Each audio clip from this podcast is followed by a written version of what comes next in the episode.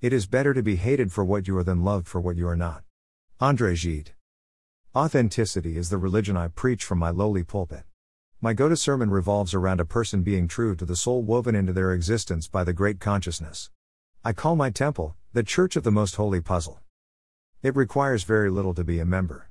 There is no doctrinal tome attempting to shoehorn every nuanced life under a unified way. It neither requires nor accepts tithes. Though, it does appreciate likes and comments on blog posts. You will be loved for who you are, not some twisted ideal others believe you should be.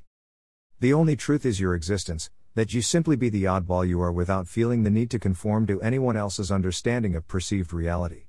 You are a piece of the whole, necessary, never insignificant. A vital piece without which the whole will always be an incomplete, partial seeking unity with itself. To conform to another's expectation, another's dream means you cannot fit into the multidimensional location created for your individual, metaphysical reality. So, the only rule of my church is to be you. To unabashedly, unashamedly be. Amen. April 3, 2018.